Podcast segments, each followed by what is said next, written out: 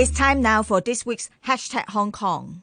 To wrap up the year 2023, we will hear about life planning with Dr. Ning Fan, the chairperson and founder of Forget Thee Not. When faced with the end of life, such as being in a vegetative state or irreversible coma, the question arises who has the authority to make critical decisions regarding cardiopulmonary resuscitation or the insertion of tubes for breathing and feeding. While individuals can express their desires when they are mentally sound, what happens when they can no longer communicate their wishes? In such case, it falls upon family and friends to make these difficult decisions. However, without prior knowledge of the individual's wishes, this can lead to chaos and disagreements among family members, resulting in anger and regret. Fortunately, there is now an opportunity to improve the quality of death and dying in Hong Kong through legislation. The Advanced Medical Directives, or AMD, do not attempt cardiopulmonary resuscitation DNA CPR order bill has been introduced to the Legislative Council for decision and potential enactment. The purpose of these legislative proposals is to provide legal protection to medical professionals and paramedics, including lay rescuers and ambulance personnel. This legislation aims to address legal concerns regarding resuscitation decisions and, more importantly, safeguard the wishes of patients who wish to avoid unnecessary invasive procedures when death is imminent and irreversible. I recall receiving a touching letter in 2017 from Nancy, who expressed gratitude for organizing a seminar on advanced directive through the NGO Forget Thee Not. She shared her personal and bitter experience, stating, My husband and I are both retired after working diligently for over 30 years. We have no children, but had the goal of traveling together as much as possible while in good health. However, after only one trip to Tasmania, we could no longer travel together. In the middle of 2016, my husband experienced a sudden cardiac arrest during a badminton game. Although he was resuscitated and taken to the hospital, he suffered brain death due to lack of oxygen and fell into a coma. The doctors informed me that his family had the chance of recovery were minimal they make it clear that we could choose to terminate all life sustaining machines immediately. At that moment, I want to remove his tracheostomy tube, but unfortunately, his family strongly object. Since then, he has been lying in bed, living a life without dignity, requiring nurse to manually remove his feces. However, he has no consciousness or sensation, and his suffering, compared to mine, is incomparable. Nancy deeply regretted her inability to prevent and protect her husband from unnecessary prolonged sufferings for three years.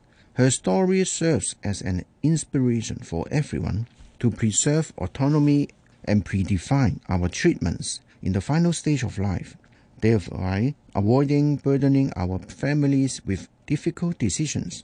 AMD provides clear communication about our wishes and can bring peace, reassurance, and dignity to individuals, eliminating regret for family members.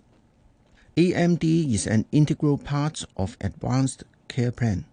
Open and transparent communication are keys to the decisions to be respected. There is still much work to be done after legislation. Besides public education, training for healthcare professionals as well as frontline workers serving the elders, patients with chronic illness and cancers, carer and patient groups. Many citizens are still unclear about what AMD entails, and surprisingly, many healthcare workers are also unfamiliar with it. There is a significant number of people who strongly believe that resuscitation should be attempted at all costs to prolong the lives of terminally ill patients. Another common misconception is that AMD is only necessary for those in the terminal stage of an illness. It is crucial to recognize that initiating end of life discussions can be challenging and time consuming, involving multiple family members. If these decisions are delayed, the golden opportunity to address other important aspects related to good death and dying, such as fulfilling last wishes, reflecting on and reviewing one's life. A good life is not only about how it is lived, but also how it ends. Honoring directives based on an individual predetermined wishes is the ultimate form of the respect and dignity we can offer our loved ones. This requires prior planning and goes beyond decisions regarding AMD. Matters such as wills, enduring power of attorney, funeral arrangements, green options for funeral and burials, legacy and organ and body donations are also important considerations. I have led groups of medical students to discuss AMD and other end of life issues with terminal patients and their families over the last two years. I could see how grateful the patients and families feel about the peace and fulfillment of life can be accomplished by facing death and dying in a new dynamic where patients and families could be involved in the process. Wishes to be respected and focus being shifted to accompanying celebration of life and have chance to show loves, say thanks, sorry, and goodbye.